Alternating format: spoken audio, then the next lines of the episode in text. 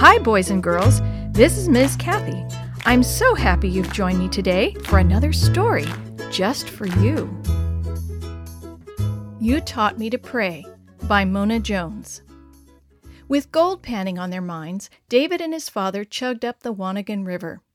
Their 12 foot aluminum motorboat sparkled in the sun. It was Thursday noon. David grinned at Dad, who was steering the boat around some massive boulders. They'd gone camping together before, and since 14 year old David had just finished a survival course, he felt even more at home in the wilderness.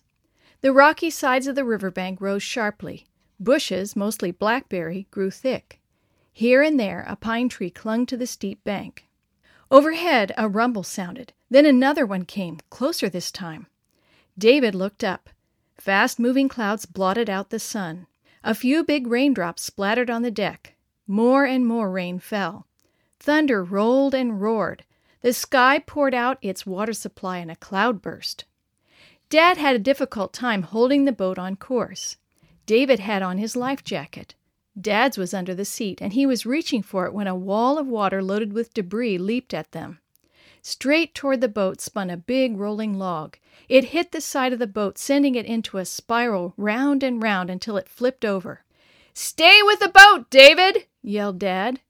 But it was turning too fast. The boy was tossed about by the churning water and washed onto a narrow rocky ledge only two feet wide and about fifty feet downstream. Dad was thrown onto a small gravel bar. Their boat and their clothes, food, and panning tools were gone. No one knew they were in trouble, and they were not expected home for five days. David stood up on the ledge, cold, shivering, soaked, scared to move for fear he might fall into the chilly river that was tumbling a foot below him. His glasses had been washed away, so he couldn't see very far. He heard his dad shout, David, where are you? Are you all right? I'm fine, Dad, on a rock ledge. Where are you? On a sandbar. I'm okay. By shouting, they compared their situations. Neither could see any way of escape. At first, they thought they might be spotted by truck drivers on a nearby logging trail, but as night came, they gave up that hope. Fumbling along the ledge, David found some blackberries and ate them. The next day, he saw fish flashing by in the swollen river, but he couldn't catch them. Even if he had been able to grab one, there was no way to cook it. David prayed, If Dad can't make it to shore, please, God, tell me what to do. To his dad, he shouted again and again, I know you'll find a way to help us. I'll keep praying. On the second day, David heard a helicopter overhead. He stood up and screamed, Come down! Come down and pick us up! Come down! Frantically waving his hands, he lost his balance and fell into the water. He quickly grabbed a root growing out between the rocks and pulled himself back up. I won't try that again, he panted as the helicopter flew away without seeing them. David and Dad called often to each other when they were awake. As they got hungrier and weaker, their voices became fainter. For three days and nights, David slept, woke, and slept again in the steady rain, leaning against the roots of an old pine tree. On the fourth morning, a squirrel chattered and ran down a tree. It was carrying a pine cone. Hello, fellow, David said. It's good to see you. I'm lonely here. The squirrel flicked its bushy tail and scampered away, then came back for a better look. David watched it carry the cones under a pile of old boughs. Wistfully, David said, I wish I could eat pine cones. The rain ceased, and the river lowered on the fifth day.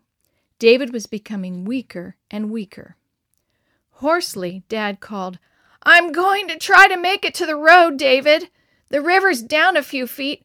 I'll bring help to get you out. Keep praying, son. David answered by whistling through his fingers. A few hours later, David, half asleep, heard a voice calling his name. A man with a rope around his waist clambered up the rocks, and then David and the man were pulled to a boat. Safely on shore again, David managed to walk to a truck with the help of two loggers. Dad was there, and the father and son clung together. They were rushed to a logging camp for hot drinks and baths. Supper was like a feast. The two had trouble getting to sleep that night. They talked for a long time. Dad told David it took him almost two hours to get through the mud and the blackberry bushes to the logging road. When he flagged down a truck, the driver rolled down a window and said, Man, oh man, where have you been? When he heard the story, he said, Come on, climb in, we'll get help. All I could think of on that sandbar, David, was how I could get through the water and rescue you, Dad related. I kept going to sleep and falling off a big log into the water. How I prayed! Now warm, comfortable, and safe, David answered, I had faith that you'd make it, Dad, and I'm so glad you taught me to pray. As he drifted off to sleep, David murmured, I still want to go camping with you again next year.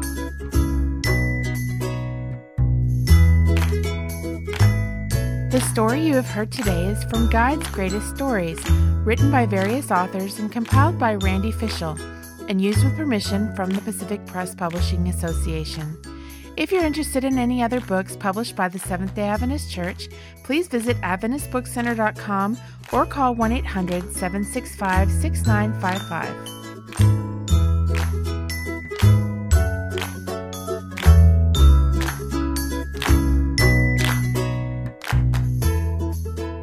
This podcast is a production of the Carolina Conference of the Seventh day Adventist Church.